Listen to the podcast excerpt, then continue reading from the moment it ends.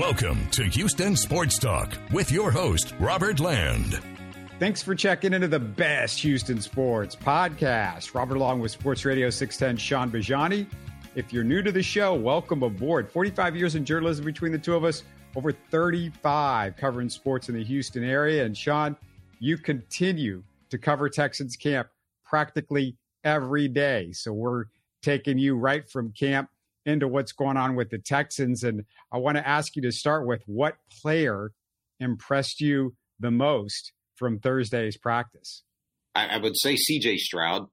Um, and because, you know, look, they had an off day Wednesday, and that was fresh off of probably two, easily, two of his worst practices in his first NFL training camp. You know, he'd thrown three interceptions, uh, combined between Monday and Tuesday's practice. You know, the completion percentage, you know, if you want to go that route, it, it wasn't horrible. But if you listen to Nick Caserio, if you listen to really any football coach at this point in time, rookie, veteran, doesn't matter. The number one thing that you want to see your guys doing, even if you are installing a new offense, is protecting the football. And CJ Stroud hadn't been protecting the football. It's three interceptions in two days, I believe, four total on the uh, camp as a whole. I thought it was really important for him to be able to kind of take Wednesday, decompress, look at film, come back and make those necessary adjustments. And it appears that he did because look, they they run three or four team periods every single practice, and in every single one of those team periods today, the dude looked absolutely sharp. Ball's coming out quick. Looks like he's going through his progressions very easily, taking shots down the field. We've seen more and more of him willing to pull that ball down fairly quickly after he's realizing, hey, my read's not there. Boom, I pull it down. I'm going to go for the run. He scampered for nearly 20 yards today the first time he did it. And the second time, I think, uh, was a situational period in which the Texans, if memory serves me right, they were facing a third and nine. He pulls it down, runs, sets up what would have been a fourth and three, but there was a penalty on the defense, so it came back. It was a five yard penalty, so it turned out to be third and three. And I I think I think that might have been the same drive, in fact, that ended with a beautiful ball from CJ Stroud into the right corner of the end zone to Nico Collins, who leapt up over Derek Stingley, high pointed the ball, rolled into the back of the end zone for a touchdown. I could be wrong on the exact drive, but that did happen. That play did happen, and it was fun. And it brought the whole team, which was you know, standing at the 50 yard line and inching up as the ball matriculated down the field, they all kind of ran, walked, jogged over to uh, congratulate Nico, who was pumped up after making a hell of a play over Derek. Yeah, good stuff because I saw that uh, up on social media. Great catch by Nico Collins. Uh, we might be preluding something else later in the show with Nico, but I want to hit some more Texan storylines. But before I do, I want to hear uh, from everybody out there that's watching and listening, what do you want us to hit that we aren't talking about? Is there anything you want Shaun to get on his horse, get out there? Come on, Shaun, find out uh, what's going on in camp. If you got anything, we want to hear from you. Get in the YouTube comments. Let us know. Tell Shaun what you want him to figure out. But Shaun, major injury Thursday. Last year's starting center, Scott Quessenberry, went down with a torn ACL and MCL do you believe this locks down the starting offensive line going into the season with Quessenberry's injury? I wouldn't say that necessarily. And it, look, me saying that I'm not ready to lock it in comes down to the fact that, look, you were six days in and really the start of the seventh into training camp, and Juice Scruggs hadn't taken one rep with the ones yet at center and we all have him penciled in as the starting center for this group. What was interesting was that Juice Scruggs immediately came in and ran with the ones.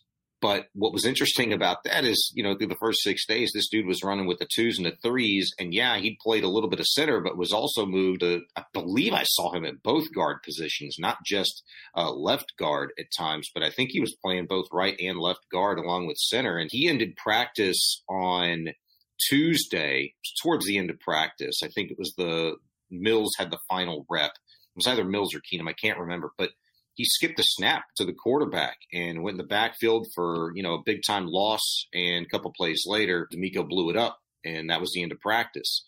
He's going to need reps, and he needs a lot of reps with C.J. Stroud, with Davis Mills, with Case Keenum, just at center. You know, it always concerns me when you draft a guy as high as they did, Juice Scruggs, and then you're playing him everywhere but.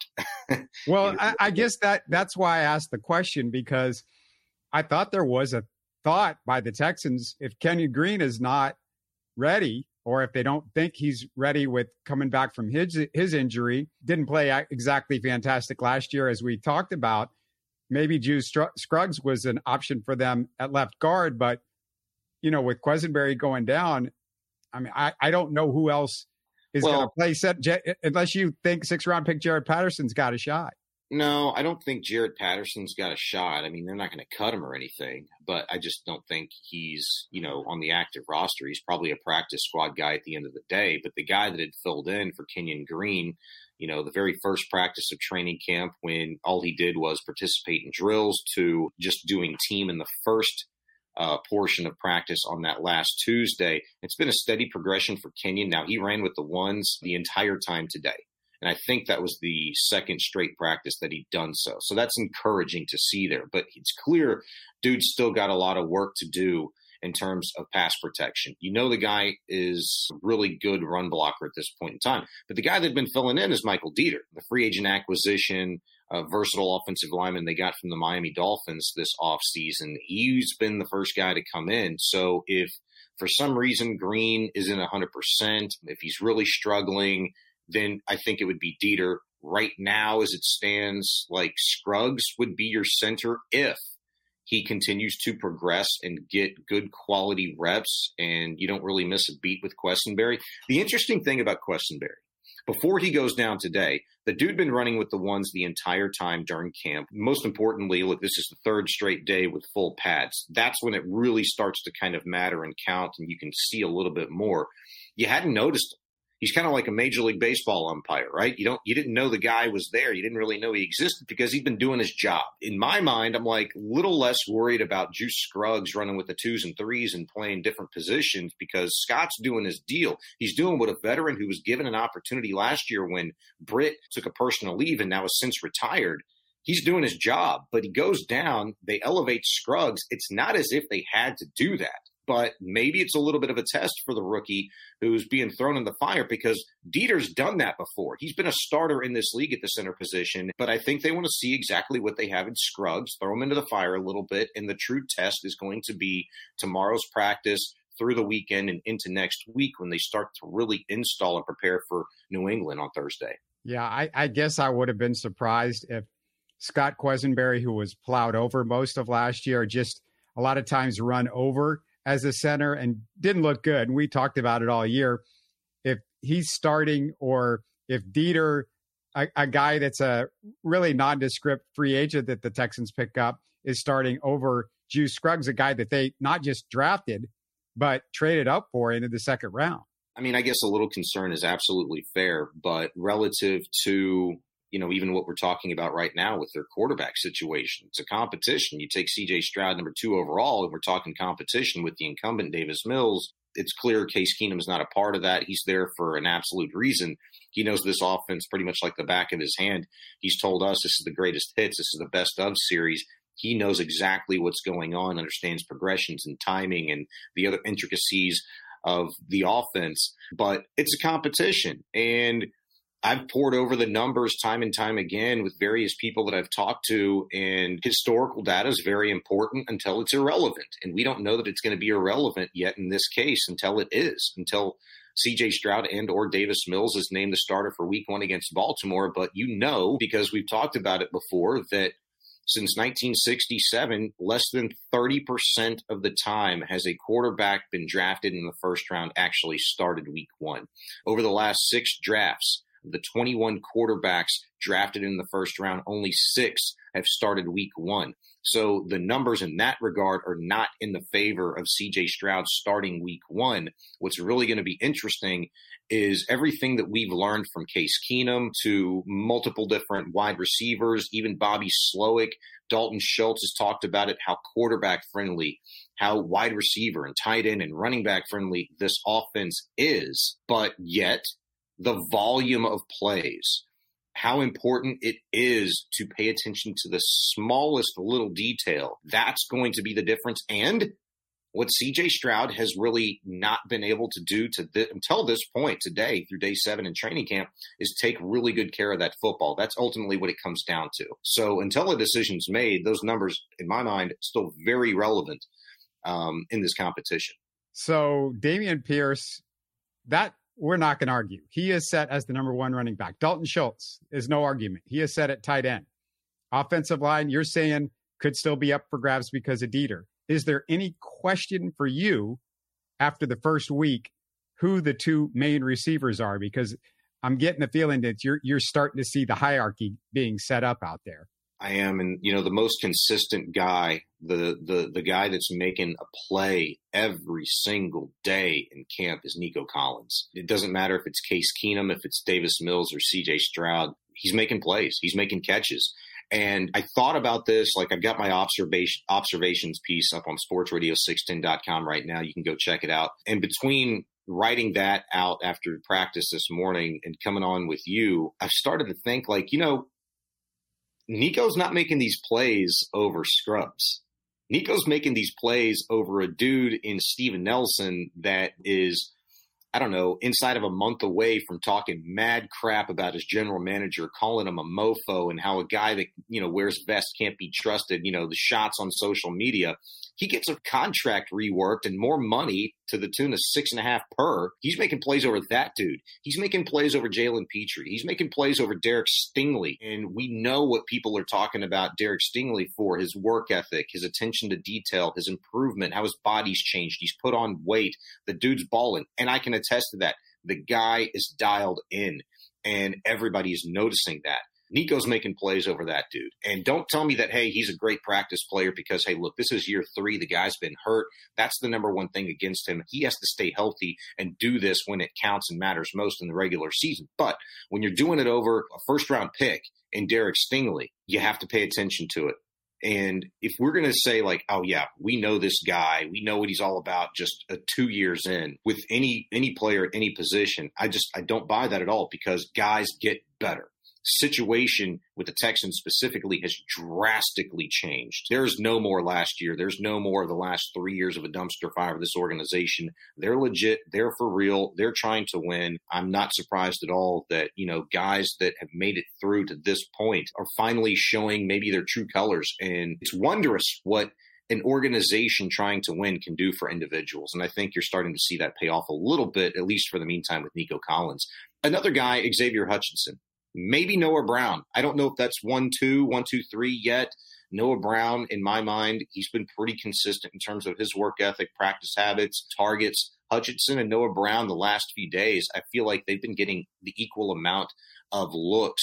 Both would probably like to have some plays back. Hutchinson today uh, had a really good deep ball thrown to him by Davis Mills that Mills just slightly overthrew. But I guarantee you, if you asked Xavier Hutchinson if he should have come up with that, he'd say yes absolutely every single time and twice on Sunday. That guy, I, I feel like he can be a playmaker. I'd like to see him be put in positions more like Nico Collins has to this point in camp where he can use his body, go up, high point a ball, and come down with it. I think he's just that athletic. He showed the propensity to do that at Ohio, uh, Iowa State, one of the top receivers in college football two years running, along with Tank Dell. So, and the Texans are certainly going to need a guy like that alongside Nico to to really make an impact offensively this year. It's not Nico, and then Robert Woods won too.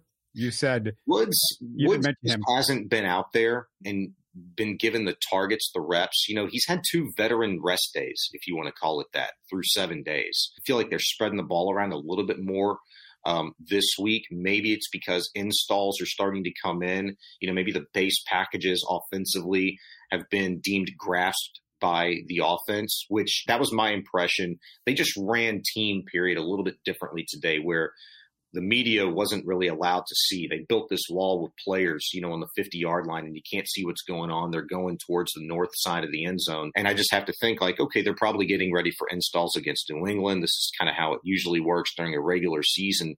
In uh, middle of the week practice. But Robert Woods just quite simply hasn't gotten those reps, gotten those targets. He's missed two days. And when he's been out there, we've had a Noah Brown day, which seemed pretty exclusive.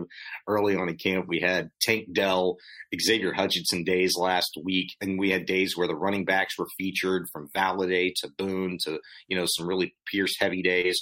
So I, I want to see a little bit more from Robert Woods. The key thing for me is is the guy going to be healthy? If he's going to be healthy, I don't think there's a question that he can produce. Now he's three years removed from a thousand yard receiving, but I think he's a lot better, especially in this offense, regardless of who the quarterback is, than you know a 500 yard guy. Maybe just slightly, maybe not much, but I think he's going to have to be healthy and produce for them to be successful. Certainly. You mentioned Steven Nelson's new contract is this a precedent that you're surprised that Caserio is sending with this new deal, or what? What did you think of him making the move to to redo the deal? Sometimes I wish I had comments, you know, that I could take back, but this doesn't necessarily feel like one of them yet. When he said what he did on social media seemingly unprompted because according to you know the people that I talked to there was never any contract negotiations up to that point with Steven Nelson it was just out of left field. I'm going to blast this GM for for no reason at all. And then all the other cryptic tweets that followed the hours and days following. And I said, this dude's out of here. There's no way. What player, especially one that's not deemed a marquee player, right, gets away with that sort of thing on social media? This, you know, this was after, but he had reported to mandatory minicamp.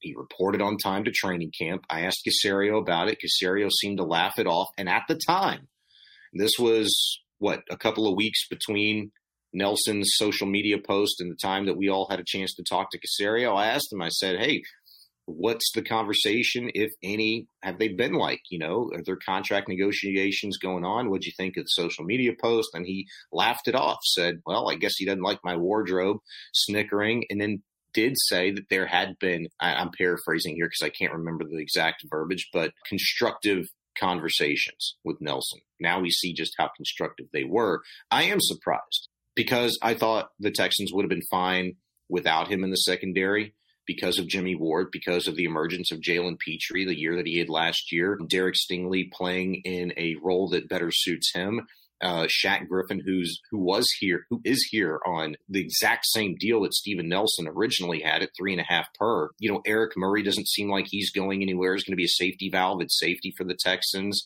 I think they're really liking what they have in uh, Tavierre uh, Thomas. Uh, Tavierre, Thomas. Thomas. I was going to say Smith, but I was thinking Tremon Smith. I think they like in Ta- Tavierre Thomas. I think they also like Graham Larn a little bit, even though he is undersized for the position. They're deep. They got veteran leadership back there. So thought they would have been fine without him, but I'm glad the two sides, you know, squashed it, put it together because probably the guy next to Pitre has been Steven Nelson to really shine in that secondary, which is by far, head and shoulders by far, the most locked in, convincing position group on this team right now that you have to feel the most confident in. They they are the foothold, the cornerstone of this defense as it stands. Big news. John Metchie speaks to the media today. And did I read this right, Shaun? Is this the first time he's addressed the media since the cancer diagnosis a year ago? Yeah, and you know, I covered this team every day last year. I even double checked. I asked, you know, uh, a lot of the media members when we were waiting on him to show up to the podium, saying like, "This is the first time, right?" Because I don't remember him talking ever. The only time I ever remember hearing was when he put out that statement uh, late last July announcing that he'd been diagnosed with leukemia. And yes, in fact, today was the first time he'd met with the media, and 99% of the questions, of course, were about his battle with cancer over the course of the last year. And look, rightfully so. The guy's been through it. Not even just to mention that, but you know, he was coming off of ACL surgery. He's dealt with a leukemia, and then he gets past a leukemia uh, early on in the OTAs. He strains a hamstring, and it's like, man, can this guy catch a break? He's healthy and he said that he's 110%. They asked him, Are you 100%? And he said, I'm 110%. I feel better now than I did mm-hmm. before I was diagnosed. I feel better now than even when I did at my peak in college. And I took away from everything that he'd said today, and he took us through literally everything, the entire journey. And it's a hell of a story. And I'm writing a story about him that you can see tomorrow morning on sportsradio610.com. But he is a tough dude, not just mentally, not just physically, but in his faith. He couldn't help but talk about that in every answer that he had today. And you just came away thinking that, you know what, if there's ever a dude, look at his size all you want to, look at the fact that the guy hasn't played in any kind of a football game since late December of 2021, since before he tore his ACL. The dude's just going to succeed. He's to find a way to make an impact. And you believe it. You just believe it. And look, you know what? Through six days, seven days of training camp, he's shown it with, with his work ethic, staying after, talking to DBs, trying to figure out, you know, like what they're seeing, what he's seeing from them. It's very collaborative amongst, you know, a lot of the key players on both sides of the ball. He's very much in the mix there. He's made some really nice catches, struggled in punt return. Don't think he'll be in the mix for punt return over Tank Dell or certainly Desmond King at this point. But the dude can catch football, uh, and hadn't mattered if it's been from Davis Mills, Case Keenum, or CJ Stroud. Dude's going to be a player, just his God given athletic ability. Shaun, I was out there when David Quessenberry was uh, on the team, and then he got the cancer diagnosis treatment. Mm-hmm. And it didn't take him a year. It took him more than a year, a couple of years before he was able to come back. I can't remember if it was two or three years before David Quessenberry finally came back. And I don't know if you thought about this, but it just felt like a big irony that David's brother Scott goes down with a season ending injury and a maybe a career threatening injury because you know I I thought his spot on the roster was definitely in jeopardy. When you draft two centers for your position your job is in jeopardy and he goes down the same day that Metchie you know finally speaks to the media for the first time in a year. It just was weird. It is weird. It is weird. I mean there ain't no way around it. I, I hadn't actually thought about that until you brought it up but yeah I mean it's uh it is a very very weird deal. Uh, the irony this week.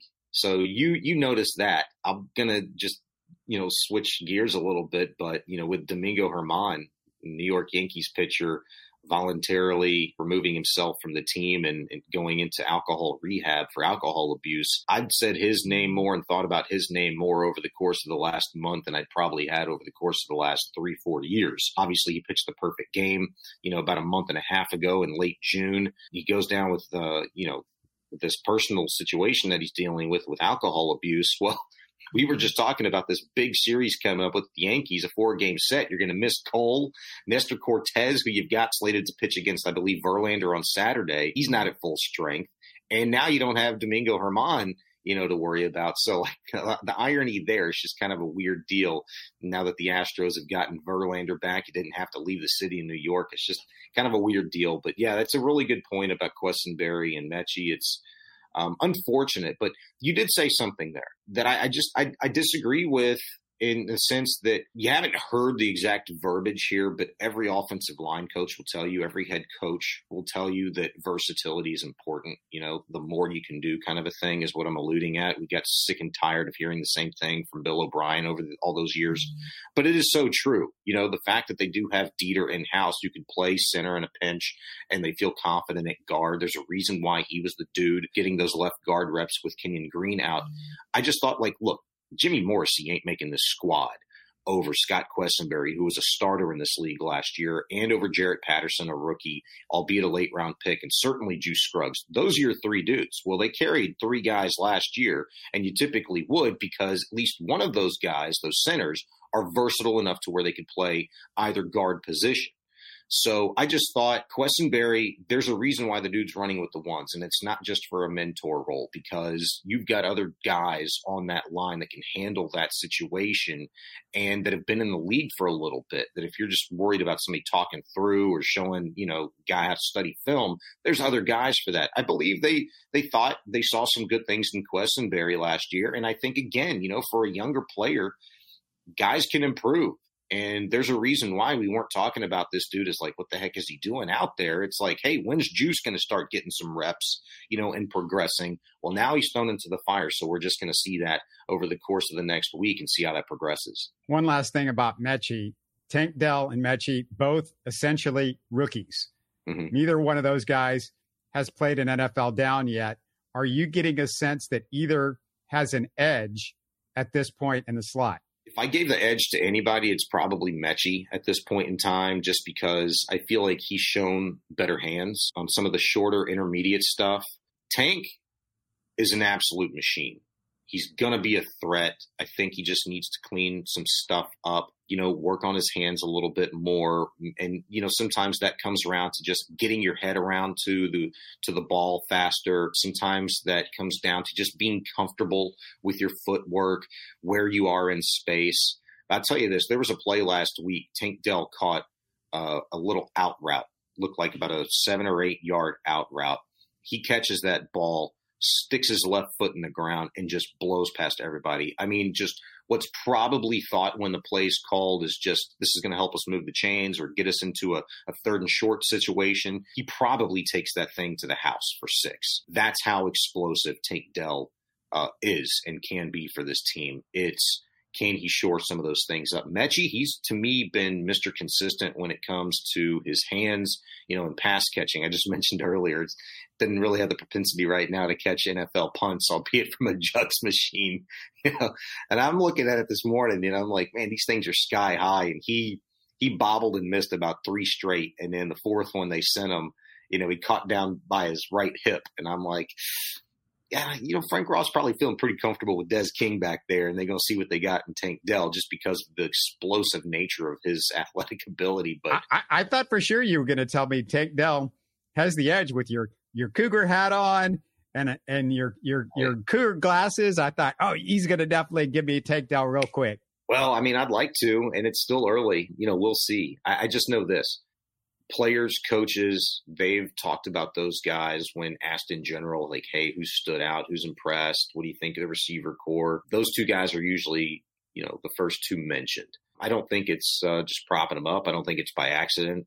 Um, I, I think it's it's earned. They've shown a, a, great work ethic between the two of them. Tank from day one spending extra time on the practice field talking with his quarterbacks, namely CJ Stroud, just getting extra work in there on the jugs machine, talking to DBs. You hear about it every single day almost. And so I, I think, look, it's it's early, but that's why I thought today was such a big day for CJ Stroud, not just to come back from a poor couple of days of practice earlier this week, but as you get closer to that first preseason game, that opener against the Patriots, look, you only got three of these things now. This is a quarterback competition. You got to start putting it together.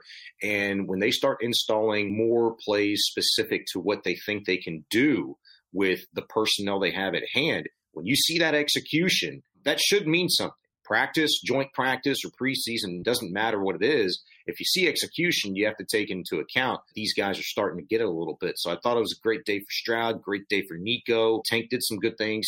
Oh yeah, I mean we're one week away, Shaun, from the first our first live Texans post game show, and that's something I'm sure I'm going to bring up in the post game show. I'll ask you about next Thursday.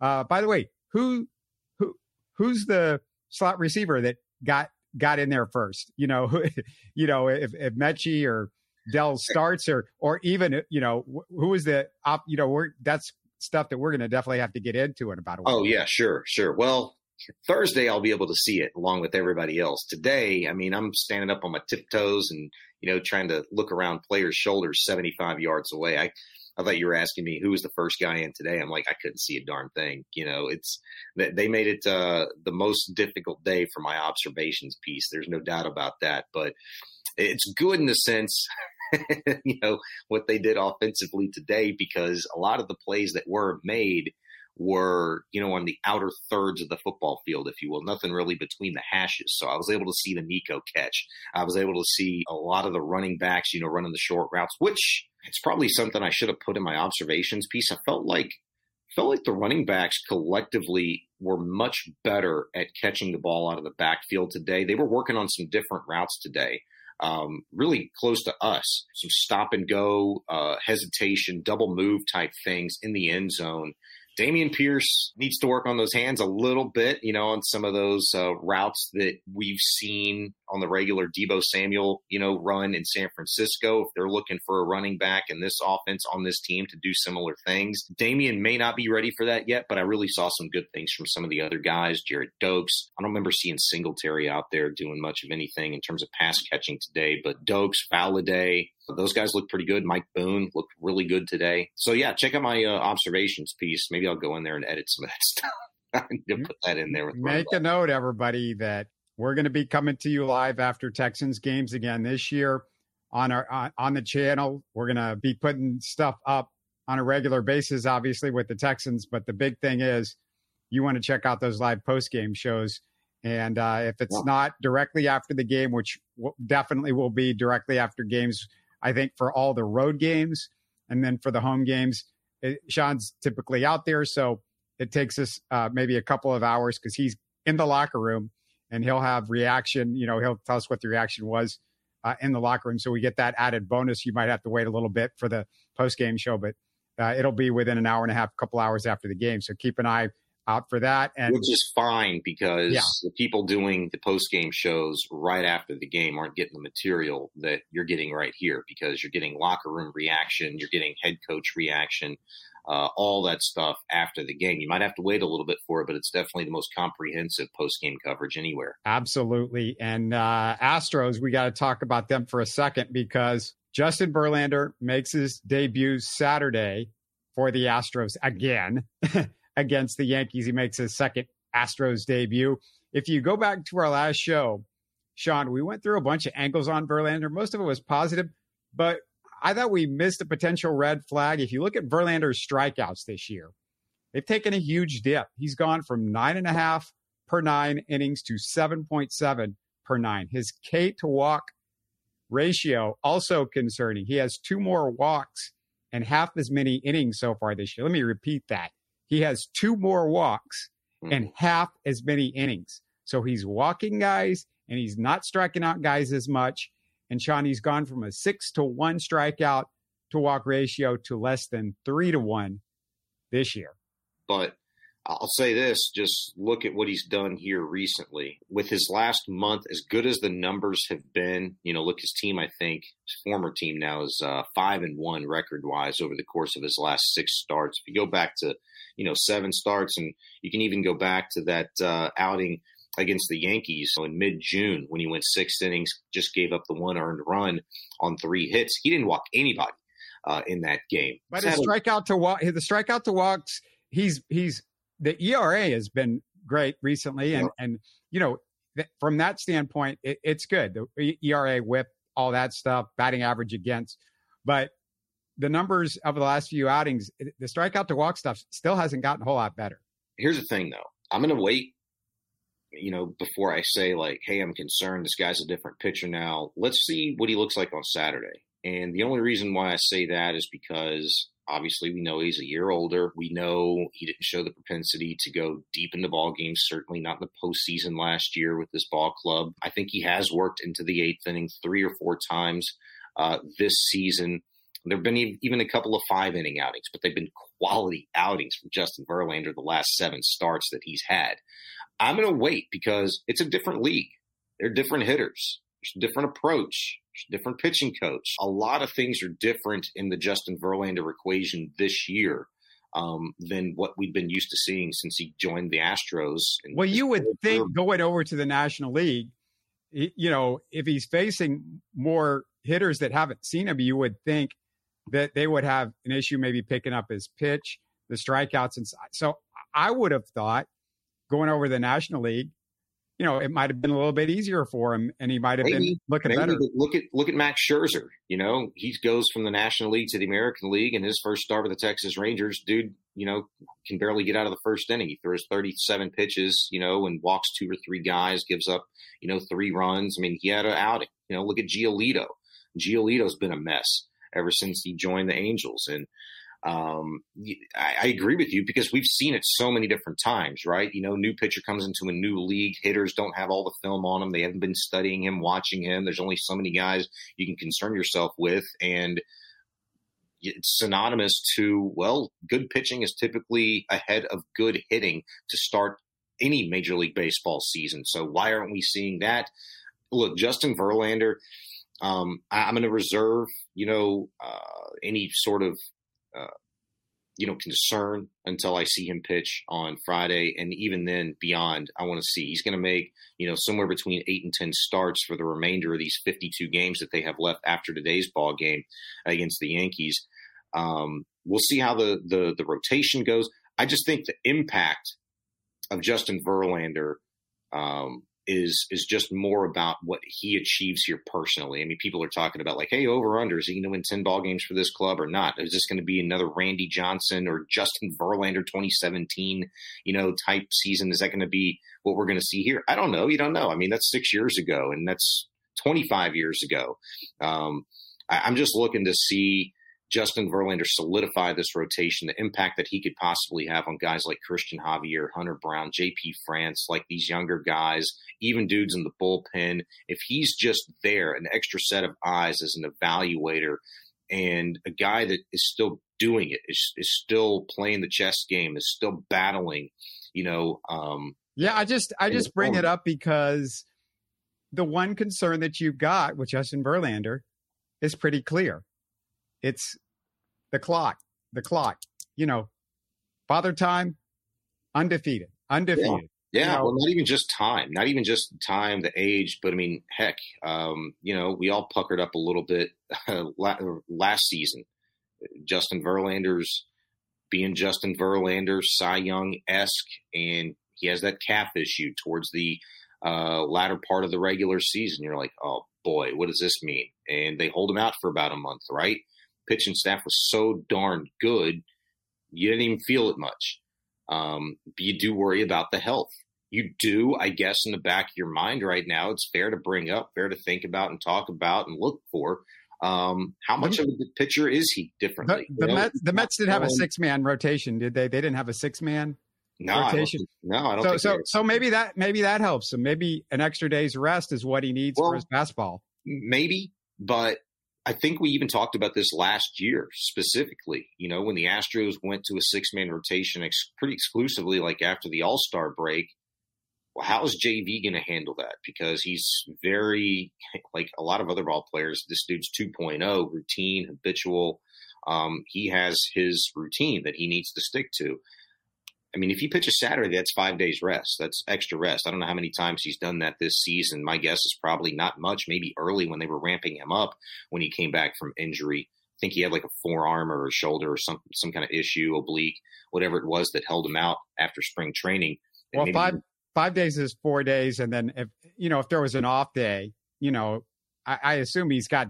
We've had a you know our share of off days early in the season. Yeah. So so I don't, you know, and maybe maybe he had that. Yeah, I mean, it's one thing if it's built in, but another thing, you know, if if it's if it's planned. And I think what Dusty has, you know, if, if this is final, this kind of sets in motion the rotation for a huge part of the latter 52 games because it's going to give you a pretty darn good idea of who those top three, top four dudes should be going into that you know first playoff. You know, and, and, and you're talking. You said ten starts. No, it's they're they're talking six man rotation, and I think that's a that's going to be definite because these guys, for various reasons, injuries, youth, whatever, you've got to stick to the six man rotation unless you, unless you're just going to sit somebody down for. So really, fifty two games, six divided by fifty two. If my math is correct, it's only maybe eight starts, right? Eight or nine, yeah, eight or nine. You know, depending on who they decide to like skip in the rotation, you know, here or there, just to rest a guy. And look, I was poring over the numbers yesterday.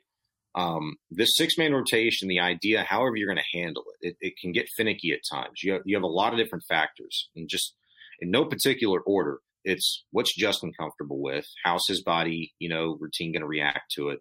But JP France already has 111 innings under his belt. That's three innings away from you know, his professional baseball career high, if you will, which is 114 from two seasons ago. Hunter Brown is already going to surpass his career high in innings pitched. I think he's around that 111, 108 mark as well. I think it's 108. I think the most he's ever pitched is 120. uh, which was last season, and up from 100 the season before. So you'd think that natural progression puts him at around 140 this year. Well, if he makes eight more starts at, let's just say, the median average, like five innings per, well, that's 40 innings. That puts him at about 150 innings at regular season's end.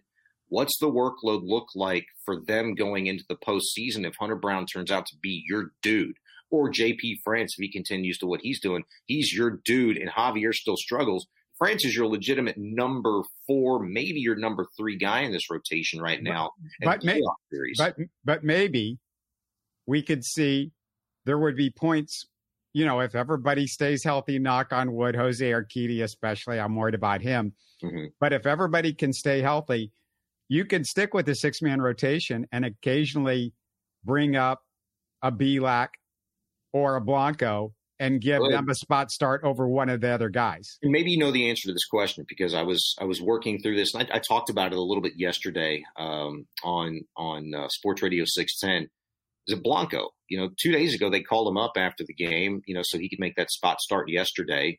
Gives you four innings, and you know, sometimes in those situations, that's kind of like the best you hope for, right? And uh, thank goodness for Chas McCormick being being Chas McCormick this year. But this is like the third time I believe that Ronel. Maybe it's the second time, but you got three options, do you not? Depending on your years of service, I don't know how many more options Ronel Blanco has. I don't know how many more options Brandon Bielak has. One. He's got well this year. He's got one. He's they can do this one more time with him with Bielak with no Blanco. Blanco, Blanco. They got, yeah, they they can only they can only send him down one more time, I believe. All right, so you know that's that's something else you kind of have to weigh. But and, September, September throws everything out, right? Because you can add, you know, to the four, you can add to the roster. So, you know, it, within four weeks, Blanco could just be here, and Bielak can be here. Yeah, and then you know you got to see what you might have in uh who is it, Dubin?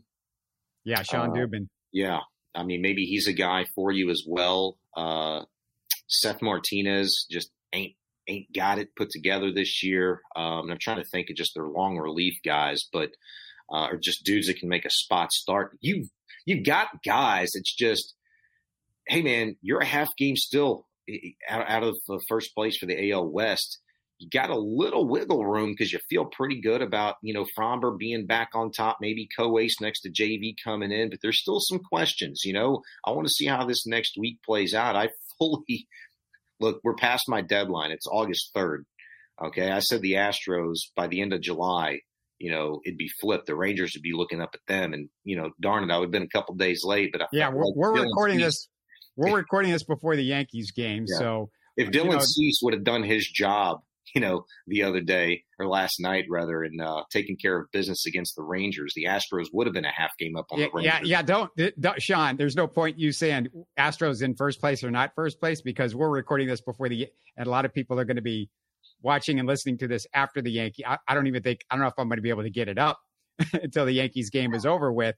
So, uh, you know, just a little peek behind the curtain. So don't don't say Astros are not first place right now. Astros aren't because right now you and I do not know at this point where they're going to be by the time people Fair. watch and listen to this. And and let me also throw out the fact that, like I said, in August, you got those other pitchers that can come up and make spot starts. But the other thing that they can do, you got to think about this. There's a they, there's a number of options because the Astros have so many guys right now that can start games or pitch a lot of innings and and situations. Is you can go okay, we're going to limit Hunter Brown's innings by having him pitch three innings and then bring in Brandon Bielak for three innings in September or bring in Ronel Blanco for three innings. So you could do like a piggyback situation to yeah. get you to the bullpen when September rolls. So they have a number of options because in September, when you add to the roster, it gives you a lot of flexibility there. And that's again, this is August 3rd. I say a month away just let me simplify. Four weeks away. We're 4 mm-hmm. weeks away. They did that, that a little bit last year, though, didn't they? Uh, the the kind of piggyback situation, you know, towards the latter part of the season. I feel like we'd seen mm-hmm. that from this ball club before. So I mean, yeah, you're right. I mean, they got that flexibility um, as well when September hits. Um, I I think um, I think I think we'll feel a little bit more comfortable about those situations. You know, when you kind of get over that hump and you're you're the the man on top in the AL West. But I, I think that's only a matter of time. It's not a question of if; it's just a matter of when that's going to take place. And you know, look, hey, hopefully JV's that juice that this ball club you know needs this year to kind of propel everyone. But I'll tell you what, dude, I, I, feel really, really good about this ball club right now, and uh, it's going to be an exciting next couple of months. Yeah, you always feel good about him. I know how you are. Uh, um, Only in sports, man, and specifically in baseball, am I that half glass half full guy? um, yeah, we it, it's it's getting to be fun because next week we got one one more show of Texans training camp stuff, and then we start talking about games every you know Texans games every week. So that's going to be a lot of fun to to finally get to that. So like next week it starts to get, hey, we're not just talking about Astros games, we're talking about Texans game. We're we're over the hump. We're over that summer hump of oh, it's all we got to talk about is Astros, and then you know college football not too far down the road. Uh, just a real quick thought. I don't know if you have any, but the Cougars have a new team that's coming to the Big 12. Colorado, Deion Sanders, you can go out and see him coach the Colorado Buffaloes potentially in a couple of years in the Big 12. Did you have any thought on Colorado coming to the and, and, and they might not be the last team that they add to the Big 12 here in the next couple of weeks? The way things are, the dominoes are falling. Yeah, I mean it's ever changing, right? Uh, I mean, uh, college football is kind of like uh, these damn soccer leagues now. It's why I don't follow soccer the way I'd like to. It's because I never know who the hell's playing where, when the season starts, ends, none of that junk. Uh, but yeah, I was excited whenever I saw that news course, Deion Sanders ain't coached a darn game at Colorado yet. I got to see that. But my immediate thought was if this is if this is going to be a good thing for Colorado and Deion Sanders, and uh, he's going to have a pretty lengthy tenure there, um, this is a great thing for the Cougars in the Big 12 because all it's going to do is bring more eyeballs, more money, more TV deals, uh, better recruiting to to the entire conference, which does nothing but benefit the Cougars at the end of the day and all the other schools. Um, but it's we got to see how it plays out. Um, it's it's it's good that you have something to look forward to because I go back years ago, man. Whenever they were just rotting in CUSA, when they made that move to the American, that had a big time feel to it. It's like, man, finally we get out of the freaking shadow, you know, these stinking rice owls, you know, in these low level, you know, FBS schools. Let's go play with some of the bigger boys and it wasn't but like I felt like within the next year or so, the American Conference felt exactly like CUSA. You know, there was teams leaving, teams wanting to leave, and it's just like, mm, you know, we, we got to be able to do better. And you know, Big Twelve, they kind of uh, shunned the the Cougars one time, and then you know, luckily now this time they get in. It's real. Big Twelve along with really the rest of college football, and we'll see what happens over West, you know, with the Pac 12 or 16, 14 officially, whatever the heck they are and looking like now. Still think we're some way, somehow, college football, we're going to get these dang super conferences in here. Well, the Pac 12, it looks like it's over with, uh, and it's and that, it's happening in light yeah. speed, and there's going to be some more teams joining the Big 12. And come on, would, man. Come and on I would, I would assume there's going to be some more of those guys, obviously, joining the Big Ten. This is not news to anybody, I guess. But uh, yeah.